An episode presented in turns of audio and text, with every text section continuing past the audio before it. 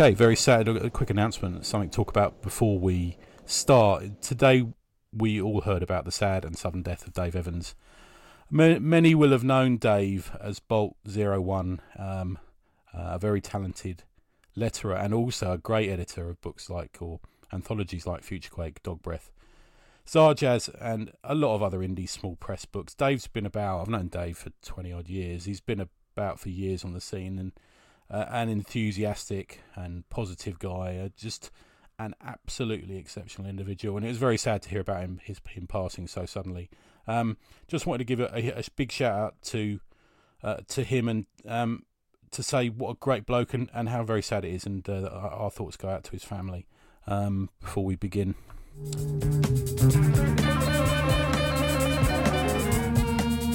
Okay, and with that, welcome to episode 85 of the Never Iron Anything Comics Review Podcast. Look at that, 85 episodes. Who'd have thought it, eh?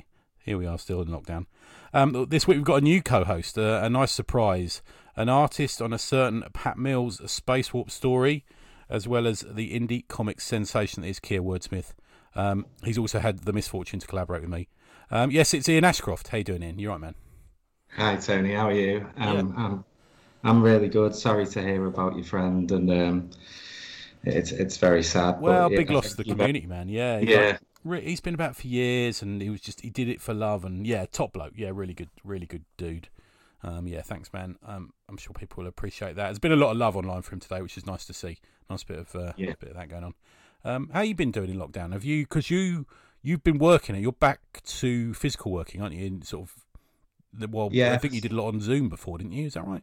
Yeah, we were doing it on Teams. Um, doing our te- because I'm a teacher, a secondary school teacher. We were doing that on Teams first, and then now we're all back in the classroom, being back for quite a while now. So right. it's going well. You know, it's it's hopefully we can get the kids the grades they they deserve, and they're not held back by what's gone on. But comics wise, over lockdown, it's been pretty good. It's given me time to get I've got issue two of Keir out and ish, and the new Kickstarter that's just come out.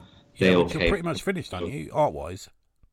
Yeah, it's all done. It's been done for a while, to be honest. Um, just it's just the comics just getting pulled together now by Andy Bloor, who sort of designs a lot of the accent UK. Uh, good man. Oh, of course he yeah. does. I forgot that. Yeah, yeah, yeah, yeah, yeah. He's good, um, yeah, yeah, he's he's great. I mean, he, he doesn't realise how talented he is. I, I don't think speaking to him on Instagram stuff, he's always yeah. doing himself down, but he's fantastic. Artist. Yeah, I bought a page of his art very cheaply. I didn't think I'd tell him how brilliant he was at that point. But yeah, I know he's saying, yeah, yeah. yeah. Um, but mate, that how how hard how hard did you smash that Kickstarter? What was it? Six hundred percent was it or more? Was it?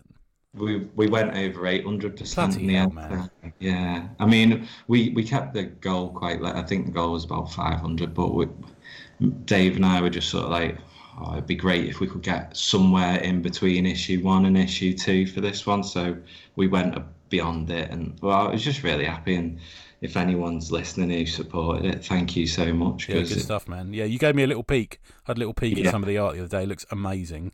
Yeah, yeah, really good, man. Yeah, just blew me away. Absolutely. Um, I love getting things like that through from people like you. It improves my evenings, no end. It's uh, yeah, good stuff, well, man. And also, uh, um, we'll talk about it later. But you've also started a Patreon. That's what all the cool kids are doing, apparently. Yeah, well, I, I saw uh, another Patreon go up recently some by like some moody one. Some, yeah, yeah some tribute press guys, and I thought that's a good idea, but I gave it a shot and I'm waiting for, I'm waiting for some interest. Us too. We'll, we'll, see. It's a new thing to do. To be honest, I did it because um, you know when you've got a Kickstarter going, and like that's always in the back of your mind, and uh, yeah. you've got to be interested in like, oh, I wonder how many backers I've got or whatever. Yeah. And since it's been gone, I'm I've got a void that I need to fill. So yeah, all I do is fucking look at my phone. I've got a Patreon yeah. and a Kickstarter going at the moment. It drives me nuts. Yeah, yeah, and a podcast. My whole family was so fed up of hearing about Kickstarter. We just I got banned from talking about it after But saying that, we will talk about your Patreon later. But man, I got to tell you, you give your money's worth. I think I got. Thank I think you. I looked at my phone and there was like four things on there today, and uh, all brilliant. But yeah, we'll have a chat yeah. about that later. Um, All right. Mate. Now we were going to do one thing, which I'm going to say we're going to probably put away and maybe do another day. But you yeah. have um, you came up with another book that we're gonna we're going to talk about. Did you want to tell the listeners what we're going to talk about?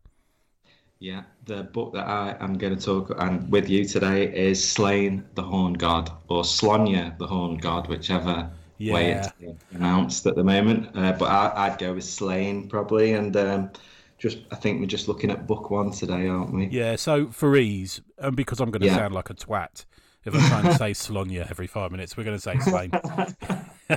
um, so, uh, written by Pat Mills, art by Simon Bisley, both of which we'll be discussing. Letters by Steve Potter.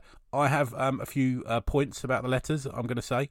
Um, Okay. and started in prod prog 626 it's to be fair we're going to talk about book one um, which ran um, in the initial run but it sort of ran in broken lumps through that period in sort of books didn't it for a while?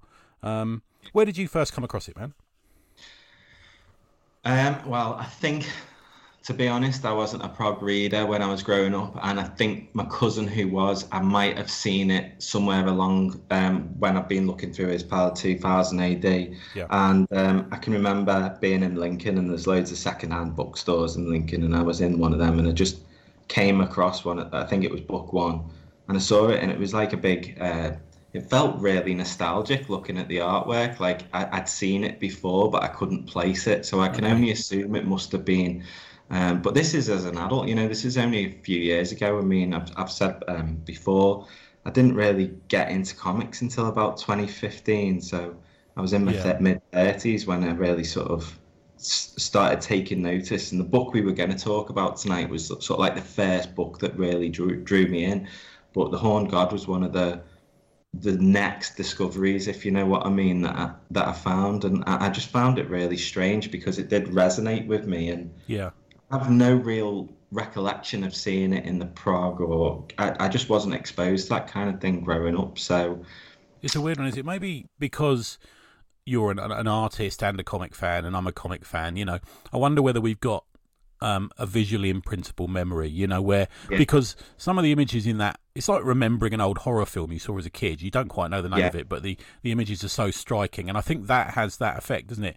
It's almost disturbing. Some of this book, isn't it? Yeah. It's it's frightening, you know. a lot of it's disturbing. Uh, the the way Bisley paints and draws, and even even when he's not trying to draw something in a grotesque way, there's something about the way he draws anatomy and Yeah. places his figures and the, the, the facial features that they pull can can have quite a grotesque look about it.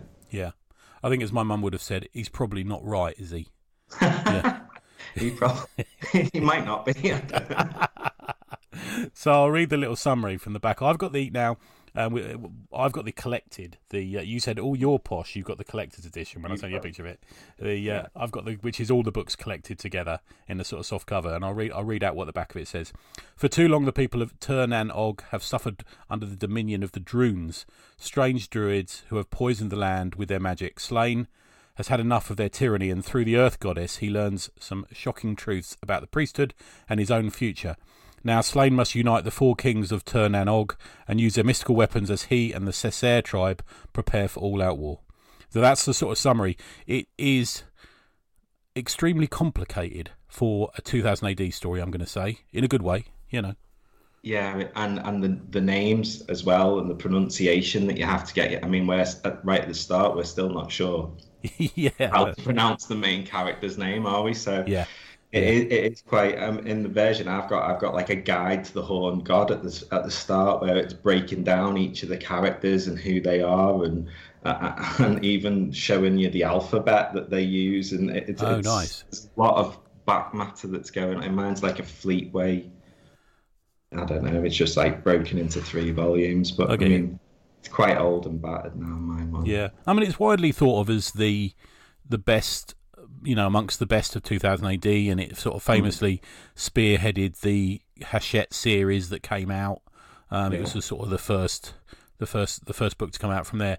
It's um, a classic. Slane's um, a strange character who was who was a later classic, I think, because he didn't appear till 380 in the Yeah. in the in the in Prog 380, and he. I'm going to say he's a character who has survived a multitude of styles and approaches, you know, art, both artistically and narratively. Um, yeah. I've been a fan of him since the first prog I saw it in, so 380. Um, Have you read any of the other artists' work on it? Uh, I really love Glenn Fabry's artwork on it. Right. Um, I, I would say his black and white stuff that he did is probably my favourite artwork on Slain. Okay. Um, and uh, you know, even the more Leonardo, is it Manco?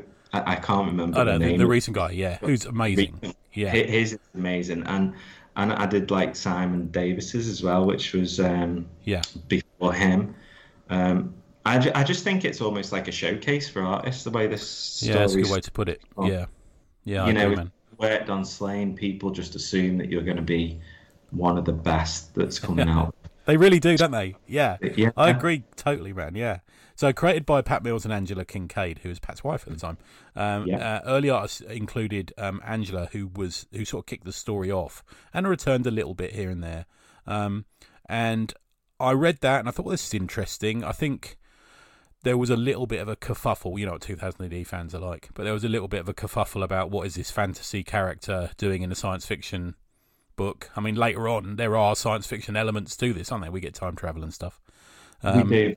He sort of sits outside of what you'd expect to see in a 2000 AD book. From what, from, from you know, from what I've seen of it, and Yeah. like you said, it's more sci-fi, and, and and then you got this kind of like a lot of it's set in the past or in a parallel sort of world, I suppose. Though there's that sort of like mythical There is. Really. Yeah, and for those that haven't read it, it's very much not Lord of the Rings. It's very much not Conan. There's a an absolute nasty brutality to it all the time, but with a sort of wink of an eye humour as well. You know, typical of Pat's writing, really. Yeah, you can hear Pat's voice quite often Oh, in this. can. I think Yeah, um, there's some scenes with the, the character Ukko the dwarf where I'm pretty sure Pat's getting quite personal. it really is. We'll talk about those. We'll talk about those little comments later because yeah, they're almost like self-referential, aren't they? They sort of Yeah. refer to what he's doing. Yeah, yeah, I, I, I totally, man. And um, so some of the early artists we got Mass- Massimo Belardinelli, who um was an early favourite of mine. I a- a love a lovely black and white artist who played up the humour, played up the weirdness. The warp spasms were great, and then and then we got Mike McMahon, um, who um, I remember reading it at the time and thinking, oh, I like I like Belardinelli's stuff. I like all of his stuff. You know, Ace Trucking was a high point for me, and Meltdown Man, and all this sort of thing. And then suddenly Mike McMahon came in and turned it into this scratchy Viking story, you know, and it was like, oh my god, and blew everyone away. Um, and like you say, we then got Glenn Fabry, who, for those that know Glenn Fabry, they probably know him for his cover work, maybe, you know, stuff like Preacher and stuff. But this was more traditional line work, wasn't it? Pen line work. Yeah, it was very illustrative. I think he did do a couple painted pages as well, but Yeah, the ones that really stood out to me was his, his ink work. yeah. Um, and then I don't know, did we get did Bisley come after Fabry? Yeah, I think Bisley came out after Fabry, didn't it? Because they're they're quite friendly, aren't they? I think they're. If you see them at 2000 AD conventions on the 40th, they were sat next to each other, and they're quite. Com- he, I mean, Bisley himself describes them as quite competitive, Yeah, and he just wanted to outdo. Um, uh, he just wanted out to do outdo Glenn, and I think things things get lost in the mist of time. Ian, you know, I can't remember what I had for breakfast yesterday. I haven't got a clue. Uh, to be fair, I can't remember what I did about ten minutes ago. So, the, the trying to remember what what happened and why it happened and stuff like that. I listened to. I don't know if you listened to it, the Megacast, the 2000 AD interview between Pat and Simon. Um, it's quite No. interesting because because I think Mu- Mer- uh, Molcher asks Bisley, "How old were you when you when you drew this?" And he went, "I think I was in my twenties. How old was I, Pat? what, are you, what are you asking him for?" yeah, um, yeah. So yeah, and I agree with you. I think Simon Davis. Uh, more more news on that front soon. Incidentally, um, was another revelation for me. I I sort of returned to Slain. I think I liked Clint Langley's stuff. I found it became a little bit too photorealistic for me. I would read it, and it was fucking weird. But yeah, Simon came in with this sort of I don't want to call it the old man Logan approach because I know Pat wouldn't have a clue what old man Logan is, but it it was the the maybe it was sort of Churchill the wilderness years, you know, it's like that, you know, it was uh, it was uh, a later years older Slain and and this I absolutely loved it. I bought a page of it actually. I got a page of it behind me. Um, yeah, just he, the way he applies his paint, it's almost Oh. got like quite angular brush strokes all the time and stuff like that. I, I, he, his his work is phenomenal, and I don't know. I've seen his original pages at a table in Thought Bubble, and Yeah. I ju- they are really lovely. uh, You know, all fully hand painted, and yeah. I It's a but bit- that's where I bought a copy. Actually, was at Thought Bubble, and I thought Yeah. this dude gets his paintings put in the National Portrait Gallery. There's no way I'm not buying a page off him for sixty quid. You know? isn't he like vice president or something of the? I think you might be right. Yeah, Yeah, yeah. I think he's quite, you know, he's really well thought of in the fine art industry. I think. Yeah. Um, If you follow um, on Instagram, you follow Jason Atomic or Manco, his partner. Um, she's Right. a model. She um, she gets painted by him quite a lot, and they're just incredible, just like breathtaking. You're right. The way he lays paint down is just amazing. Yeah. Um, other people, Cam Kennedy, also brilliant. Mike Collins, another great artist. Um, Steve Tappin. Um, and there's been a few people, and you're right. I think it's one of those ones. If you're good enough to be on Slain, you're good enough to be on anything in 2000 AD in my mind. That's how kind of how I think about it. You know. yeah. Yeah. Yeah, there's another like you see other artists pop up on it, like Jim Murray, who's got he, he, he ends up doing a lot of the fantasy sort of illustrations for books and card games as well, and he's done the Okay. odd couple of pages in there. Yeah. But I agree with what you were saying about Clint Langley.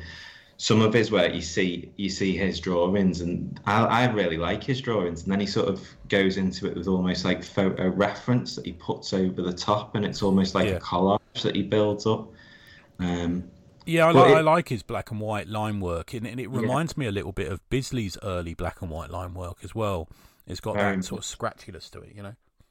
Yeah, I mean, not. I think it's nice. Really, it must be lovely for Pat to look back on this like canon of work where he's got all these different art styles, and people all have their different favourites and the ones that stand out to them. I'd be really interested to find out which, you know, I doubt he'd ever say it publicly, but Yeah. which of the artists really stood out for Pat the most. Yeah, well, when we finally get the Space Warp get together, well, Yeah, maybe we'll ask him. Yeah, yeah.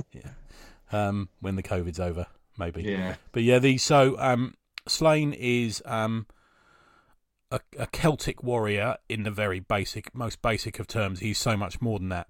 Um, he's also got that destiny to be the king of all the tribes, um, which you get as well. But it starts off. He's um he has a, an axe called Brain Biter, and he does these sort of warp spasms, um, where he can be. It's almost like he he becomes this sort of muscular, disfigured character who's capable of you know smashing walls down and stuff. Uh, it is it's it's it's a um an, a story trick that is taken to the extreme in a different way by each artist, which is is lovely.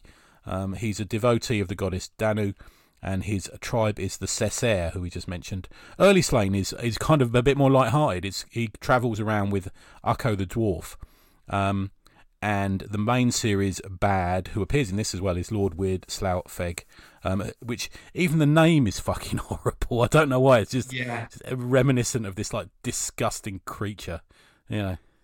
And the, that character becomes really, really. They, they go to town on that character to make him as, as vile and disgusting as possible. And, and some of Bisley's depictions of that character are Oh, really, God, yeah, really unpleasant to look at, aren't they? yeah, uh, Yeah, and there's some great, great moments at the start of the book as well. You know, I think this book often gets talked about for Simon Bisley's artwork, and and that is that goes without saying. But Yeah. Pat's writing as well. I mean, I think it's a mixture of like high imagination and just um, it's lots uh, of research as well has gone into it. There's Really there's, has, there's a yeah. bit where he's talking about high in the mountain. There's a quote where he's saying, "High in the mountains of Snowdonia, invisible to humans except those who have second sight, where the dragons still pull the chariot of the earth, earth goddess." And so, right at the start, you've got all these like concepts of like it's based in the British Isles. You got it in, happening in Snowdonia. You've got all these dragons and fantastical creatures, and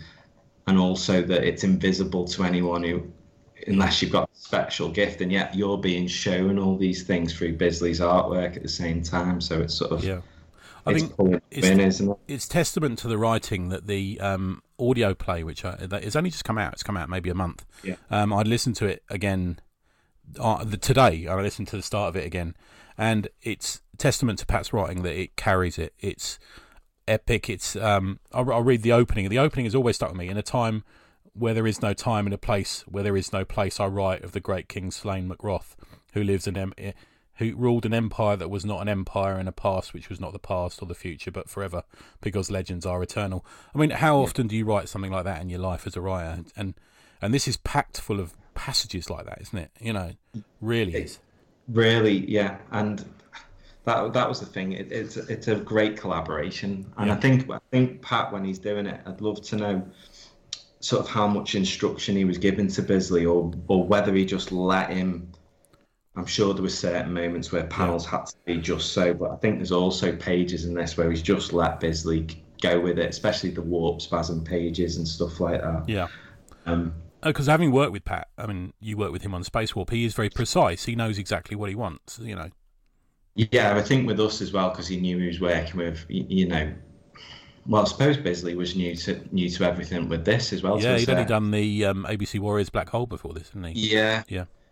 I think um, Pat Pat's a, a, great editor. That's the thing that you you learn from him, and he he's very good at sort of. What I really like about working with Pat is when he when he gives you praise, you you totally believe it because right. he he will tell you if something isn't right. So when you get the thumbs up from him, or yeah. you know says that you've you've got that exactly how I want it, you know he means it because he, he won't hold back if something isn't how he wants to be. But when I'm looking through this, I'm sure there must have been moments where he's looking at Bisley's work and thinking, I'm dealing with a bit of a force of nature here artistically, and yeah, ju- just going to let him go with it. Um, I suppose coming back to someone and saying, like yourself, you know, saying, "Oh, can we change this? Can we change that?" You've probably laid down some pencils and sent through some pencils. I'm guessing, but yeah. he was painting this. you know, it's like, and we didn't have we had deadlines but they weren't set in stone i'm sure the deadlines on this might have been a little bit yeah tighter i don't know i think i think there's some pages where it becomes a lot looser and and all the better for it in my opinion but um it, it the, the, there's a real mix of styles happening across. Yeah, I was going to talk a bit about this. Yeah, because yeah. there's there's almost like fully painted, but he's using um line work over the top of it occasionally, isn't he? Is that right? You're the expert. Yeah, yeah. It's almost like he's using like roughs, like um, like when you're doing your pages and whatever. It's almost like he's used his roughs and then he brings them out um, just by using the paints and the spray paints or airbrushes that he's using, and it, like there's some pages where there's panels, especially if they're of a landscape, that become yeah. quite quite abstract. It's really quite hard sometimes to understand what you're looking at, and then there's somewhere you can see he's put more time into. Yeah. So I think I think if he's capturing a movement, he's he's really trying to put it down quite fast. I know he does work, even though he's doing fully painted work. I know he, I think he's very a very quick artist. Yeah, I've heard this. Him, in fact, I think it was him who said it. To be fair, but I know that he is. Um, he claims to be quite fast when he's motivated. Um, yes. He did the ink pulp thing, and he said if he's got a deadline in five year, in five days' time, he'll lay on the couch for four days and do it all in one day. Um, yeah. But then saying that on the the uh, uh, 2000 AD cast, he was with Pat um, he kept. I think that was 2017. He said he was going to do the Joe Pineapples thing and have it done by the end of the year. And you're like, I think we're still waiting for that, Simon. you know? Yeah. Um, I, I think that's just attitude that's getting in the way of that. Yeah. I, yeah. I, I, think I think you can see he's he's a natural.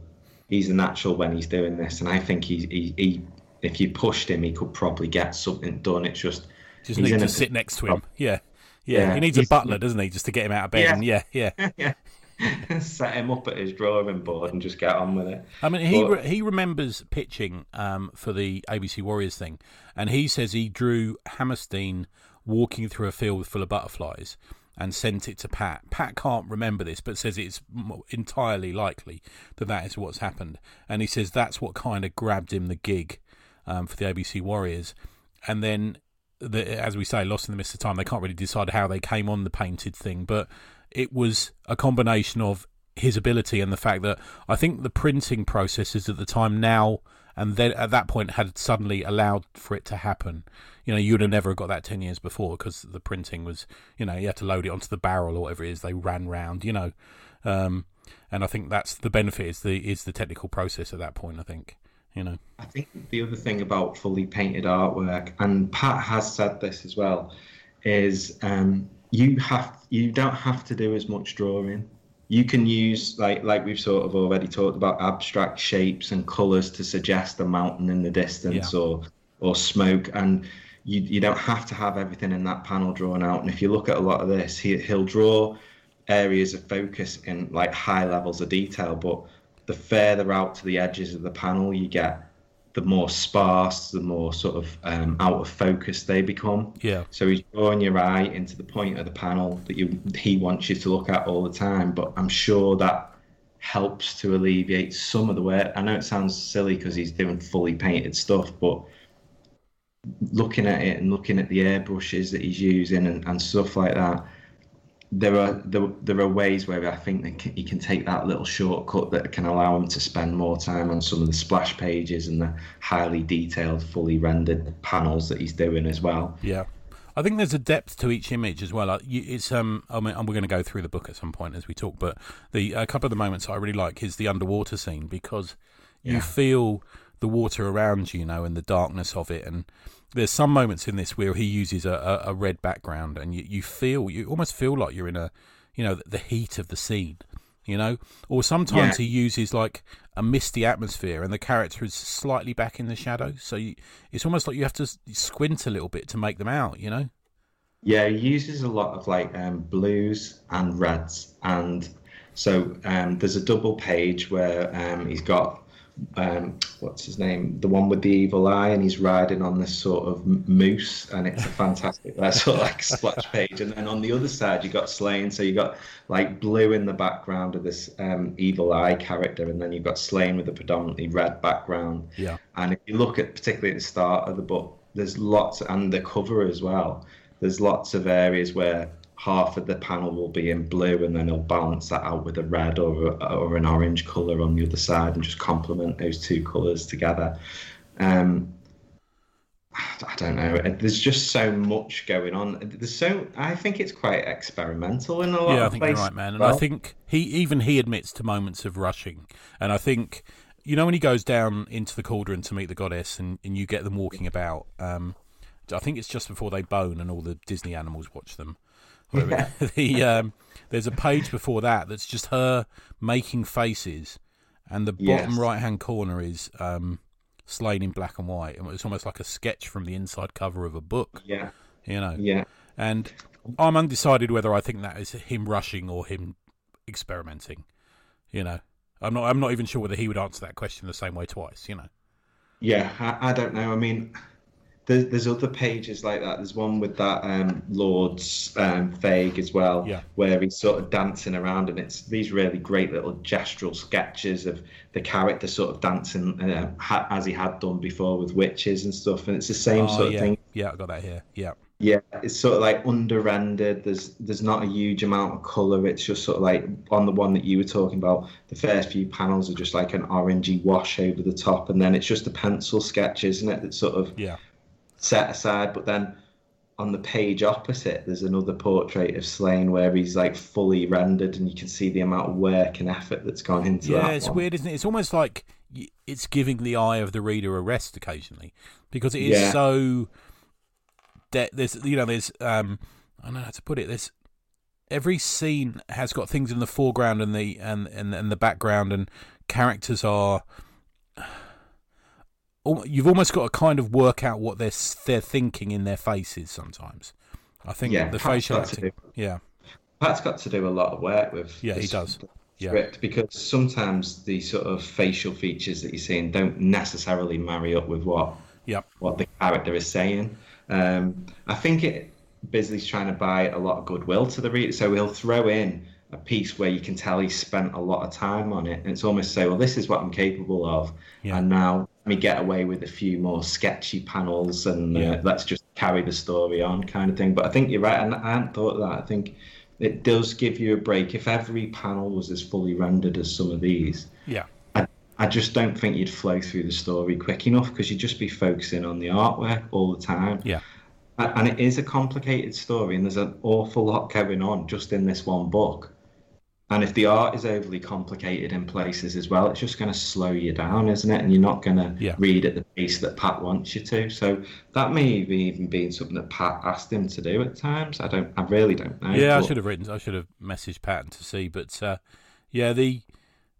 I think I think you're right, man. I think it was like to me. I remember seeing it, and we we'd had Belardinelli, we'd had McMahon, we'd had um, Fabry, and then we had Bisley. So it was kind of climbing a ladder of more complications in the art. And I think by the time we got to Bisley, it was like a comic made up of heavy metal covers, heavy metal album covers. You know, for me. Yeah. And I was like, that- oh, okay. Yeah. That is exactly right. I mean that that splash page that I was talking about before. It's um, Balor of the Evil Eye. I don't know if you can see it in Yeah. front of you, but it certainly looks like a heavy metal, and that's what he, I think that's where he makes a lot of money from as well now, isn't it? I He does so. he does a lot of heavy metal album covers and album art and stuff like that, and probably commissions as well. Yeah. Let's uh, You let's have a can see- little. Sorry, mate. Go on.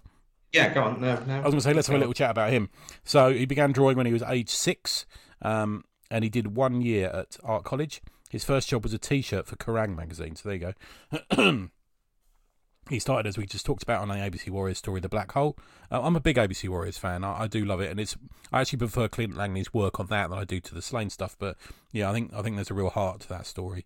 Um, we there is this overarching theory that I often ask Pat about that it comprises of two strands. One, the Mills verse, where you know it's almost like the Eternal Champion. These characters are they've got the same energy about them somehow, and they grow through time. And you you saw it from Savage through to Robusters, through to ABC Warriors, through to um, uh, through to Nemesis the Warlock, and I think somewhere Slain fits into that. You know. Um, and I think one of the, the first pin-ups you see in the collected edition is the one where he's wearing a warrior's mask, like a helmet, and it's almost like the deadlock mask, isn't it?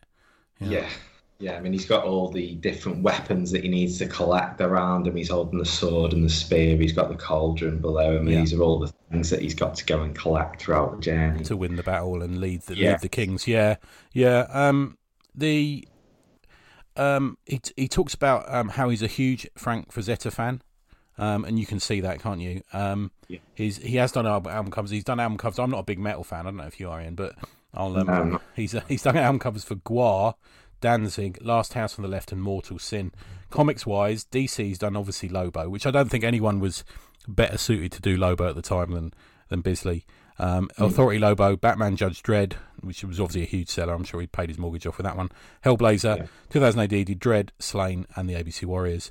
Marvel, X Men Unlimited, Halo, graphic novel, and Hulk issue 620. Not a huge amount of Marvel. I'm not sure whether his style was perhaps the house style they were going for, you know.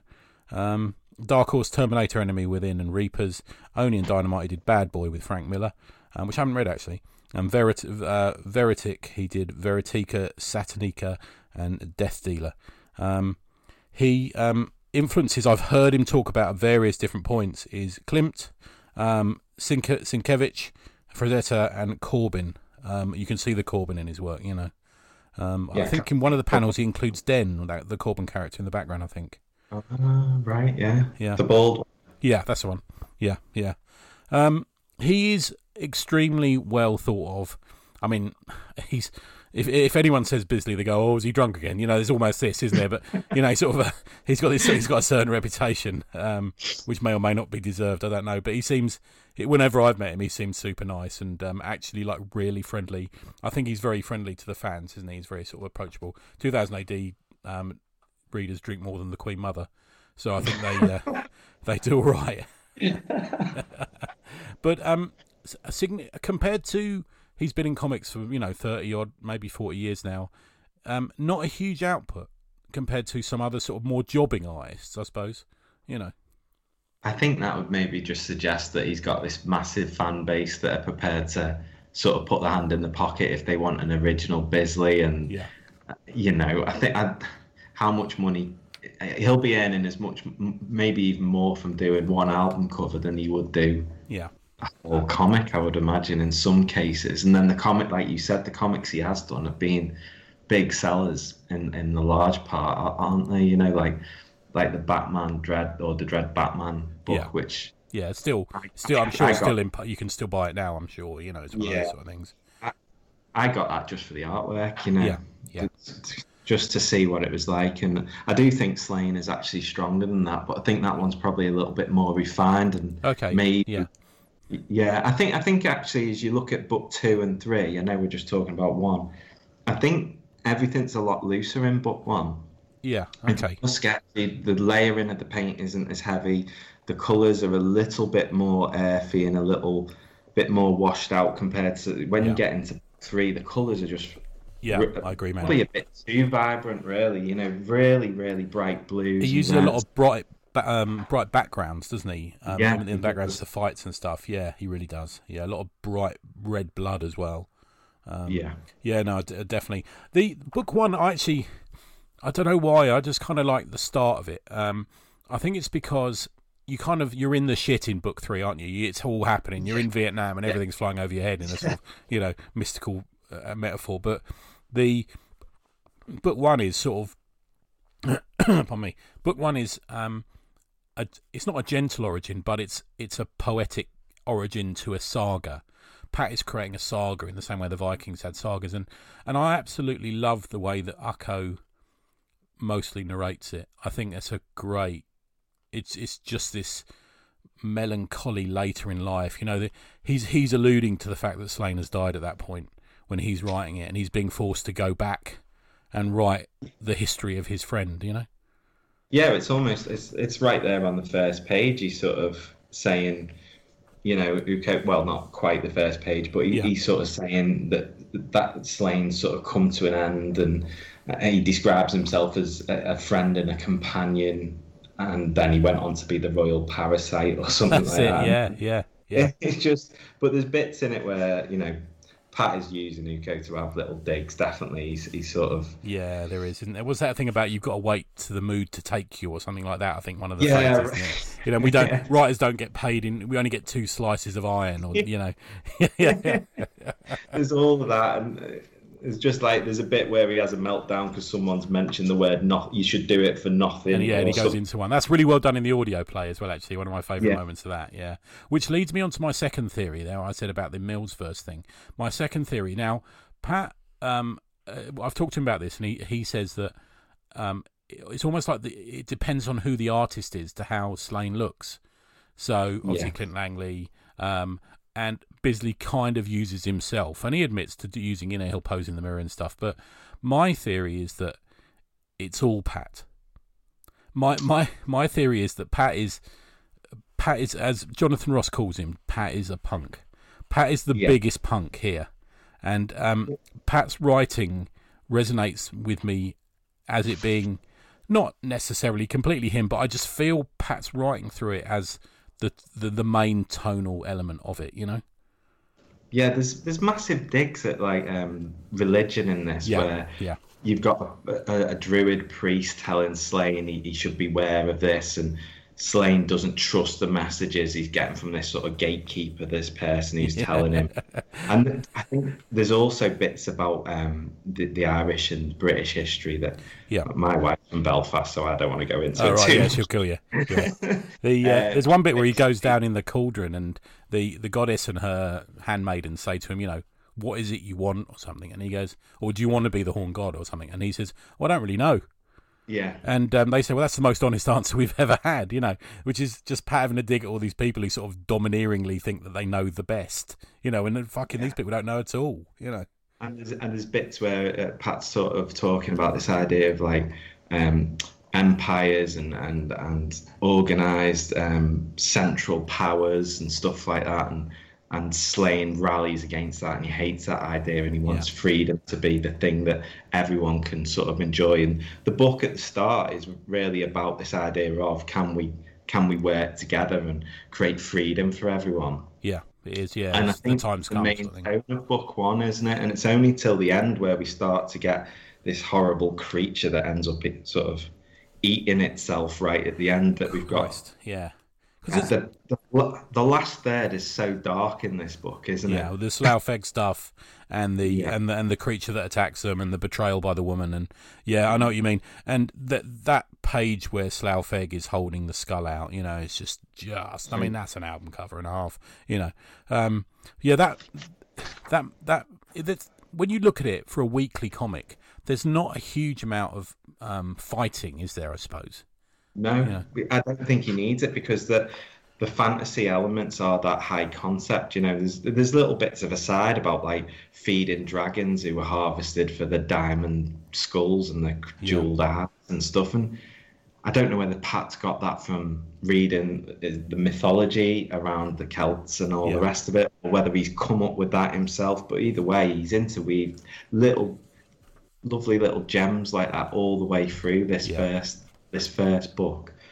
Um, it um, actually, when you sit down and read it in one in as a one book, it it flows really easily and obviously, but trying to just describe it to someone who's not sat there and reading it with all these names and all the things that are going on is really, really. It's very it- it- complicated for that. For that, I think he gives the benefit of the doubt to the readers, and it's the benefit is proven because they love it. You know, but he's yeah, he's taken. He's inspired by the hero Cúchulainn, and um, who's the hero of the Ulster Cycle and the Táin by Thomas Kinsella, which I know he spoke to me about. He's, he's a big fan of that. But uh, yeah, there's all there's loads of other stuff in there though, isn't there? You know.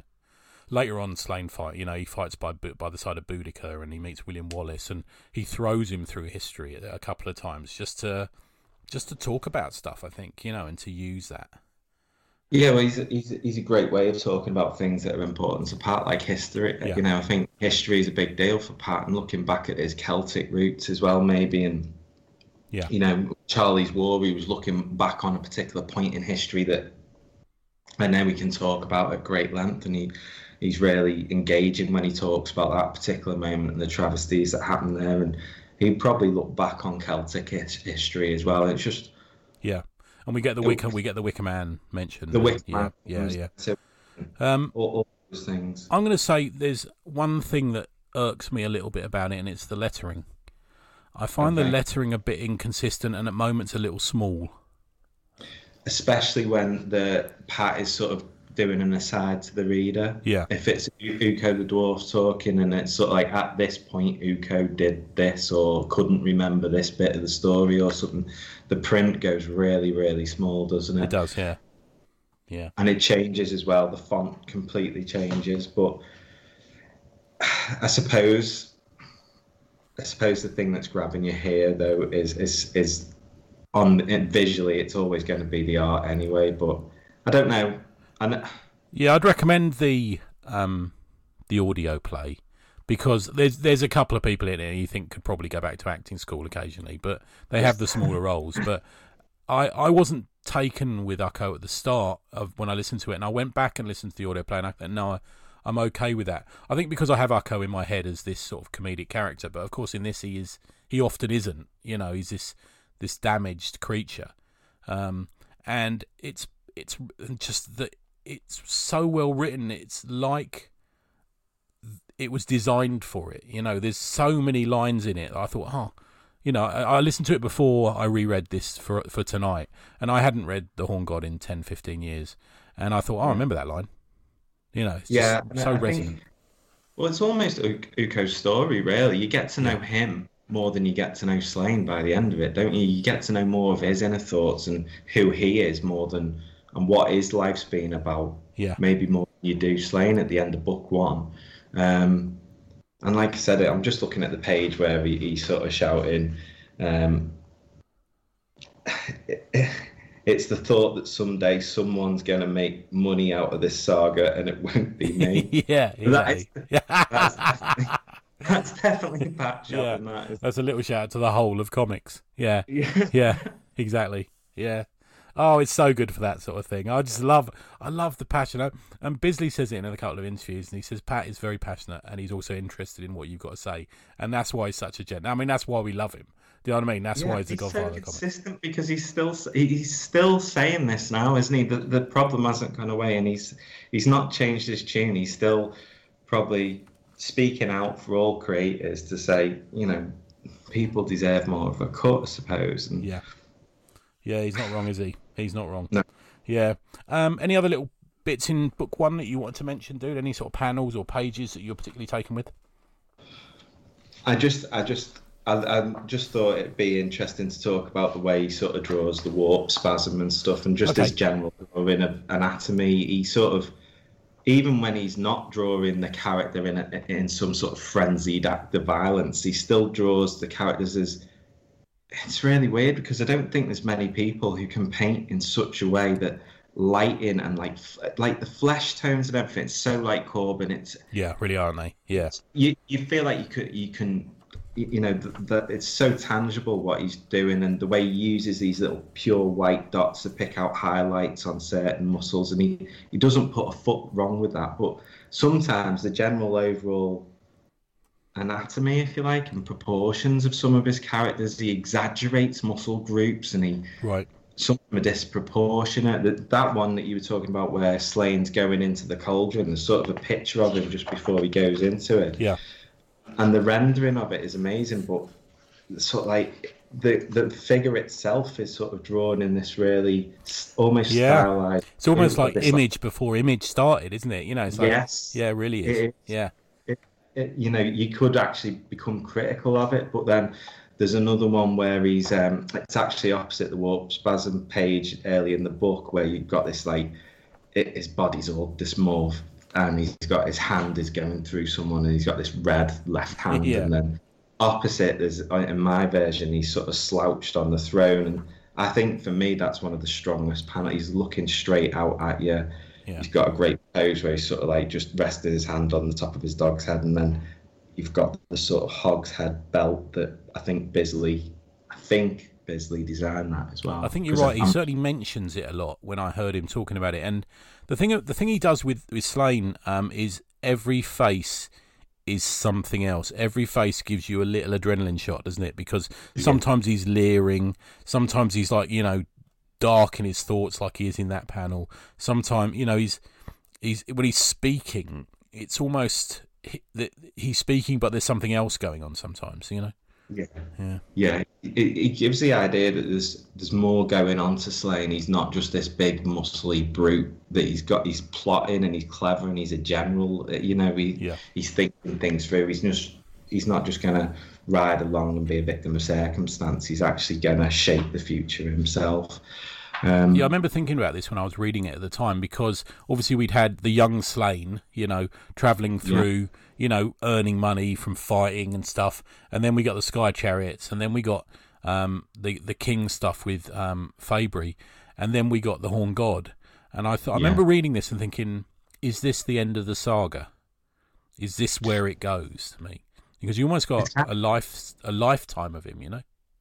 Yeah, it's kind of a natural ending to Slane, isn't it? But obviously, Pat had more to say Yeah. about the character and sort of Yeah, if you like, brought it back. It's also a story of, I think, like conflicts as well, like man versus woman, good versus Oh, evil. There's yeah, a, the- stuff about the sexual North- politics in this man is is over the you know he's 11 isn't it it's um yeah, pat pat is saying throughout this women are the true leaders you know Yeah. slain is manipulated by the goddess at one point she says something like i'm i'm today i'm your lover tomorrow i'll be your mother you know this sort of thing this is just playing with him constantly and um i think uh, doesn't Ukko at one point say Slain was the person, one of the few people who could be told what to do by women? There's there's this sort of yeah. element to it. and Yeah, that made him more powerful, didn't it? Yeah. The fact that he could be told what to do, and and he he saw himself as an equal rather than someone who was superior, and yeah, that's what makes it puts him in the position where he he's he's in the goddess's favor, I suppose. So there's that. There's the whole north south thing where Yeah. the north is more. In this book, it's more I don't know, uh, surrounded by the sun god and the earth goddess, and then the south is more dark, and that's where Slough Feg and all that comes from. And but he even twists that on his head, Yeah. doesn't he? So like. yeah. It- I'm saying just nothing so- 'cause you're clearly a northerner. I'm not going to uh, go there. Yeah, yeah. Yeah, let's not do that. He- he- there's a bit where he even talks about like it being the same religion, then it splits in two, and you you think that might be alluding to Christianity and stuff. So Yeah. I think there's real big themes that he's he's covering here that he just sort of skips over them at times as well. But like that that one about uh, equality and masculine and feminine, that's something that's like it's literally central to the whole story because it sort of happens in the middle of book one as well, doesn't yeah, it? Yeah, I agree completely, man. Yeah. Um, and um, as we speak, we've had the last slain story. It would look like for the in- invisible future, the the um, invisible future for the, the, the possible future. You know, um, we. I mean, I read the last issue because I'm I, I buy the prog. I'm, I'm a subscriber, and it was a moment actually. You know, this is a character who has been with me in different forms since I was twelve. I think thirteen. I know. It's incredible, really. I, I, I know, and it sort of sort of launched so many careers for artists as well. Yeah. I mean, there's there's probably artists that have worked on other things, but it's Slain that makes people think Yeah, if Oh, you hear that that. Slane's in the prog, you're like, right, Yeah. good. Yeah. who's drawing it Yeah, exactly. well. Yeah, yeah, and I hope. I mean, I don't know what you you think. I hope they retire it. I don't think it would be the same without Pat. You can't do it without Pat. It's Pat's create. I mean, I'm sure they will try. I don't know. I'm hoping them. Pat's Yeah. got some sort of verbal agreement. I think there'll be a lot of artists out there Yeah. thinking, "Oh, I'll forget to draw that Slain story." I've been hoping to do, but Yeah. he's. I think he's he's. Is there anyone you'd look- like to see draw Slane? Anyone who you've sort of thought about over the years and you think they'd be good? Oh, you put me on the spot there, Tony. Sorry, That's I a didn't great prepare you that one. Yeah, yeah, yeah, yeah. I mean, Corbin would have been great. Um, Yeah, I think I think thing, Mignola would people- uh, Mignola would have been great as well. You know. Yeah, a lot of the people I'm think thinking about are people from the past because I think, like I was talking to you, I think it is quite nostalgic. It looks like golden age illustrations or 70s sort of fantasy art Yeah. from Frank Frazetta or Bo- Boris Vallejo or stuff yeah, like that. It's. Yeah, it goes back to all that sort of thing, and then obviously Corb the Corbin influence as well. So it ha- it's almost retro, even the time it was being done. It was referring back to work uh, even earlier than this was. I think this was in the mid '90s, was it? When this or early '90s? uh, late eighties. Yeah, but could be yeah around that time. Yeah, yeah. I mean, I, I mean Barry Windsor Smith is obviously you know the choice artist of today, but I think his Yeah. his characters are too pretty for me for this. He he draws Yeah, too I pretty mean- for me. You know. I think Glenn Fabry was probably the guy who did. I mean, even you know, I Yeah, think. Pat Yeah. said as like his Slain is the handsome version of Slain. You know, like you said, everyone's got their own version of Slain. Yeah. I think Pat's is that one is the handsome Slain. But there's a few. Uh, they could have been in Baywatch kind of chicks in it, aren't there? Yeah. he said ironically. Yeah, yeah. um, I'd like to see Tim know. Truman. I remember saying this to Pat. Why didn't you get Tim Truman to do a Slane? And he said, oh, I think he's too expensive. And I thought, oh, okay. But uh, I, I think he'd have been good. I think, you know, there's a few people out there, you know, especially kind of European artists, I think, maybe, or people Yeah, in European flavour. Know, this would be the way you'd go. I mean, um, I can remember on the Awesome Comics pod, you guys were covering Euro com- Europe comics, and um, is it she, the guy Joseph Holmes, who does that? He might Oh, be quite right. Yeah, a yeah. look. He's got that kind of European style, and there's a there's a few that way. I mean, I I, I do really like Lee Mayo as well. Yeah. I know I've see that Uh, he. He could. I've seen a few Conan. Co- I know Slain isn't Con- Conan, but I've seen Conan covers that he does, and he he Yeah. does try. He does draw like powerful, strong characters really well. Yeah, he does. Yeah. There's a I've just seen nastiness about his characters as well, aren't there? Yeah. Yeah, and I've just seen some of the Silver Surfer pages, and they are.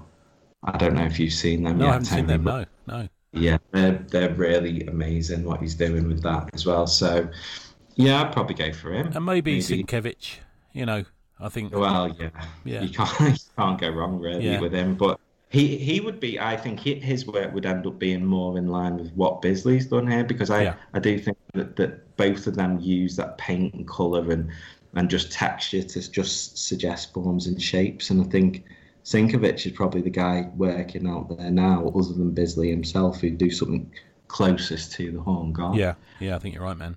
Yeah. Good.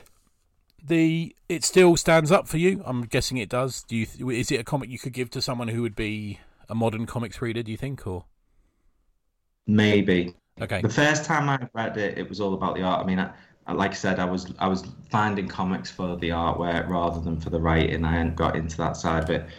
This time when I read it in preparation for this, it was it was all about the writing that stood out for me this time. Okay, yeah. And the art was because I because now I've I've got a better understanding of what comic art is and all the different styles and all the different people that have involved. Yeah.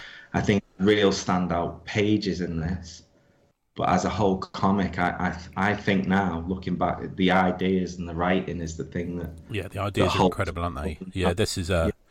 I mean, Pat's done some amazing work, and this is certainly one of the one of my favourite bits of it. He's done, yeah. but he's done so much. You know, it does show the, the value of a writer that you can put this this stuff on a page, and it's just utter poetry. You know, it really is. Yeah. yeah, I think that you described it like that before, and I think that's a really good way of doing it, and that's how it should be written because yeah. these sort of stories would have maybe been put down as songs or like you said poems in the past and i think he's trying to keep that sort of rhythm to the storytelling that you yeah. would have got in the traditional fables and stuff yeah it's quite inspiring isn't it to do for yeah. that? Yeah it really is. Yeah.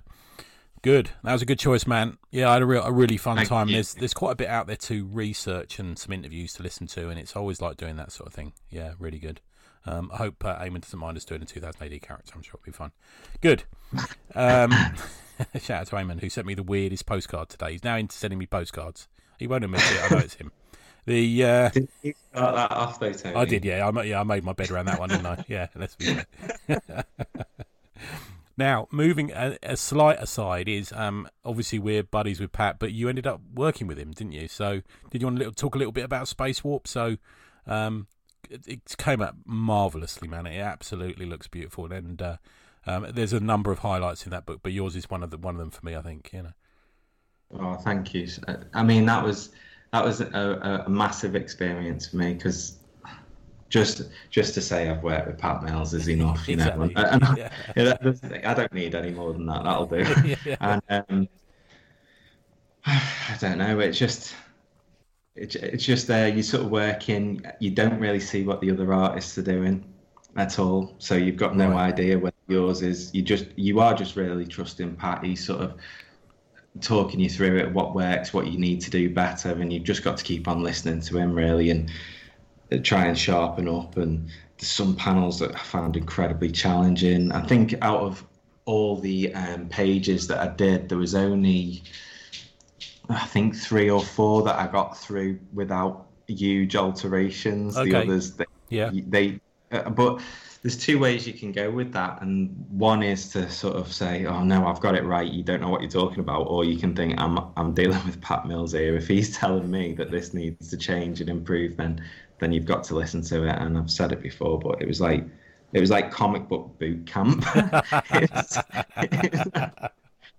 it was it was ace. I mean, I learned so much, and I think um, going back to the, to the other project that I work on, Keir Wordsmith, yeah. I think people will see that if you put issue one of that alongside the two more recent, especially the one that's just being kick-started, I think my work's got a, a, a, lot better than it was, and I think a lot of that is down to Pat really pushing me and not letting me think, oh, that's good enough you know, sometimes you could maybe feel like that with certain other projects that you do. That'll do. No one's going to come back at me with that. Pat will. So you're always trying to deliver your best for him. Oh, He's great stuff, man. out here. So, and go on, mate. Just sorry. A pleasure to work, just a pleasure to work with him. Yeah. I, yeah. I don't want to get. Yeah. I'm, I'm I'm being honest and truthful and saying it was hard work, but I don't want anyone to think that it wasn't anything less than amazing working with him. And he's such a great guy and so kind and yeah of generous with his time as well. You know, yeah, fantastic. Yeah, he was. Yeah, he's he's a top bloke, and um, I've been to a wine tasting with him, which may have been the highlight of my life. Going to the wine tasting with a man that started 2000 AD was one of the funniest. Um, yeah, afternoons of my life. But yeah, I feel you, man. That's great stuff. So, for those that don't know about Keir Wordsmith, did you want to give us like the elevator pitch, what it's about? Yeah, it's about a girl who, who lives in a in a fancy world. It's um, Dave Dave West has written this story. Um, she's sort of starts off where she's bored. She's living in this world that's war torn. Her father's disappeared as part of this war. We don't really know whether he's dead or whether he's just missing in action. She lives at home with a mother who's going through her own troubles because of the grief that she's feeling about losing a father and. Yeah Keir sort of takes to the rooftops and she's exploring. She's a bit wild, and she ends up stealing something um, that belongs to a wizard, and then that that thing that she's stolen then opens up more problems and consequences that she has to deal with and we end up getting introduced to like lizard creatures and yeah. like ninjas and all these different characters that come into it. And then the book that's just been on kickstart was like called the in between because she is able to travel into like a shadow realm like literally step into the shadows and be in another realm. Yeah. And the in between is basically it, it can be viewed as a standalone book, but it's sort of like what happens when she leaves issue one and and before she wakes up in issue two, what's gone on in that. oh, there. okay. Oh, I didn't realise that. Oh, okay, yeah, that's cool. So, but you, you can read it in any sort. Of, yeah, one you can read it one, two, and then read the in between, and it'll hopefully it'll still flow. But yeah. ideally, do issue one, then the in between, yeah. then issue. Um, and and it's just giving a glimpse into a possible future of herself, really. And it, it was great to work on that because that was just like this sort of dream sequences going on, and I love doing all that. And I think that's why I've been drawn to things like the Horned God as well in the past. Yeah, so it's got a kind of um, you use a lot of splash pages on it, don't you? You use a lot of bigger images on the page. Is that? Yeah, I mean, I don't know how. I'm hoping that'll go down well. amazing, um, yeah, yeah. It yeah, the other the issue one and two are really there's sequential comics in what you think you know there's panel, lots of panels on most of the pages, but in this it, it, it's more. I almost thought it as like a book illustration thing. It was it was originally intended to be um, sort of like a reward tier for issue three. Oh, okay, right. You know, we're just going to do it as like a, maybe a ten page short comic. Yeah. But I got that's a big I, I that's really, a big reward tier, man. Yeah, well, we want wanted to, but it just grew into something that was a stretch a goal. Oh, let's do a ten-page comic for a stretch goal. Like, yeah. That's well, that's that's how it was going to be, but. Yeah. In the end, I just I just got carried away with it, and it and um, it turned into what it is now. Cool. So, have and you envisaged it as a, an ongoing, or is it got a, a finite ending, or? I think Dave's looking at six issues right. of it.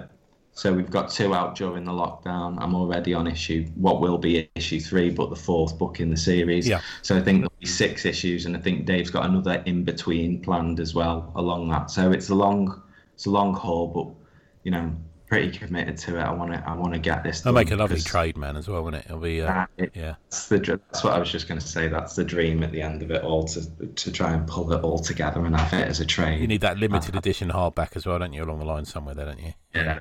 Yeah. I'd love that. I'd love that. Good stuff. But man. thank you very much for. No, don't be silly, man. We enjoy it. We love it on the on the pod. Um, and the other thing is um, is your um, Patreon, which we mentioned at the start of the show, which is killing it. I've been on it for now two days, I think, and I've already seen about twenty things. So uh, yeah, put a lot of stuff up there because I want when people, if people uh, want to check it out, I want there to be a lot on there, and I'm planning to put all my um, unpublished work on there because I didn't just sort of. I've I've done a lot of work that no one's ever seen. I mean, I was carrying around a portfolio with a 24-page comic in it, and I'm planning to sort of put all that out. It'll only go on there, I think. Um, and I've done other things that we pitched to like uh, there's two writers I work with that we pitched to Image, and we got a we got an email back off Eric Stephenson. And, oh, nice. And I thought I thought we were in, and then the trail just went cold. So oh no, I'll, okay going to put all that up there as well. So I think the only reason you, you haven't posted anything in the last hour and a half is because you've been on this show. Yeah, yeah. yeah otherwise, there would have been stuff on there for me to. I'm just trying to get people involved in it, but um, if people want to see my art as well, they can just go to my Instagram account. Cool, man. Yeah, we'll get we'll well. get your links off you in a second. Are you um are you planning to do any of the conventions coming up, or have you you put in for Thought Bubble or anything, or? Yeah, well, Accent UK are going to be at Thought Bubble, and nice. they've asked me if I want to go along to that, so I'm going to be at that Thought Bubble table. And if anything opens up that's near nearish, I mean, I'd like to do Nottingham again. I've done that once. Yeah, I haven't heard this year whether it's happening or not. I was chatting no. to Nobra about that earlier. Yeah, yeah, I'd like to. I, it's one of my favourites, Nottingham. Yeah, I'd definitely do that one. And then I think um, next year I think there might be a few that we're getting invited to as sort of like spacewalk artists, oh, which will oh, be. I think I might know about one of these. Yeah. Yeah. Yeah. It's the one yeah. you mentioned to me. Yeah. Yeah, it was gonna happen this year, and they were like really confident it was gonna happen, and then it, and then I got an email and said it's fallen through, but it's definitely happening. But I don't know if anyone can be definite about anything anymore. Yeah, know. hopefully- That's the way, Yeah. Yeah, yeah, yeah. Good stuff, man. So um, let's let's have your links. So get your pens out, everyone, because you're going to want to look at these. So where can we find you, mate? Uh, so on Instagram, um, I'm just ian.ashcroft.art, and on Patreon, I'm the same. I'm ian.ashcroft.art. So I've kept them the same. Cool. But the link, the link to the patrons in the Instagram account, anyway. Good stuff, man. Yeah, I'm me. I'm. We've been. We we we generally chat on Instagram, don't we? Because it's uh, Yeah. it's a it's a it's a nice space. I find Instagram. Although although I sort of kind of forced you to go onto Facebook so you can join the Facebook group. But yeah, you're on there a little bit. But uh, yeah, so go to um, patreon.com forward slash. Then what is it? Ian. Ian, ian.ashcroft.art. Lovely. Cool. Nice one, man. As you probably just heard, we're running a Kickstarter as well for Atomic Hercules Weapon of Mass Destruction. If you read it, you will discover what the aforementioned weapon is. Um, it's mate, you might, well, no, me, you probably won't be surprised, but it might be a surprise to some people. Um, the, uh, we're also, we've also got a Patreon. Everyone's got a Patreon. You're not cool if you haven't got a Patreon. We're patreon.com forward slash tribute press, where George Mayhem, Mayhem is coming out five pages a week and a couple of videos, bit of craft, bit of back issues at the weekend as well. Um, every every Friday, don't worry about missing out. Every Friday, we post all of the pages so far. So, for example, this afternoon you will have got 28 pages so far of the story, um, and we're about halfway through. I think it's it's about it's about to kick off, so it's a good time to, I've, jump um, on. I've, I've been, I follow it. Thanks, and it's fantastic. Thank you, mate. It's amazing. yeah, Uh, it's really, really good, and it comes out really regularly. I love it. yeah. So, Eight o'clock every morning, you'll get it in your inbox, and uh, yeah, and then Friday afternoon you get you get all the pages up to date, and then I think tomorrow I've done a, like an unboxing of um, some stuff that I got, and Sunday you're getting a sort of colouring, uh, digital colouring instructional video from um, Mr. Thorpe, which is very good. Um, Adam, Adam and I are doing the Kickstarter for Atomic Hercules, and we're already working on the next thing. Me and um, Mr. Falp. Um, Adam's always got ideas, and uh, he made me chuckle no end with the pages that he sent through. And I finally read. It's, it's we were talking about it earlier. When it's funny when you write something, and then it, you, you get to read it like six months later, and you're like, "Oh, I forgot I said that." yes. Oh dear. so, bro, yeah. Stop your grinning and drop your linen, for here it's, it's coming at you. Um, and then I'm just doing something with uh, Demetrius Zach as well, which which is going to be taking on uh, for a couple of weeks after the end of um, George Mayhem, which is um, entitled Fame, and you'll have to discover why by reading it. And yes, it is probably as bad as you expect. Um, in not not in art wise, Demetrius is killing it. It's just quite lively. Um, good. You can find me on Twitter at S O S E Z O H Y Z, and you can find out all about what I'm doing, what reviews I'm putting up, what other podcasts I'm listening to, and also listen to this podcast over at neverironanything.com. Thanks, Ian. That was a great one, man. Really good. Really good. Thank The um, look at you, you really- podcasting master. I had to do a few with the Kia Wordsmith Kickstarter, and it's so it's it's so weird. But um, I I really I genuinely I know I probably said it to you before, but I am a listener of the ACP Oh, from Cheers. episode one, mate. I've listened Oh, to that nice from one. Oh, good. Yeah, I, I've I've never missed one. I really genuinely haven't. It's when I'm drawing, that's what I'm doing. Oh, nice Or- one. Good. So you listen to me. Yeah. I'm a slightly different person on that one. I sort of, I'm just there to take the piss out of Vince. Generally, is my main aim.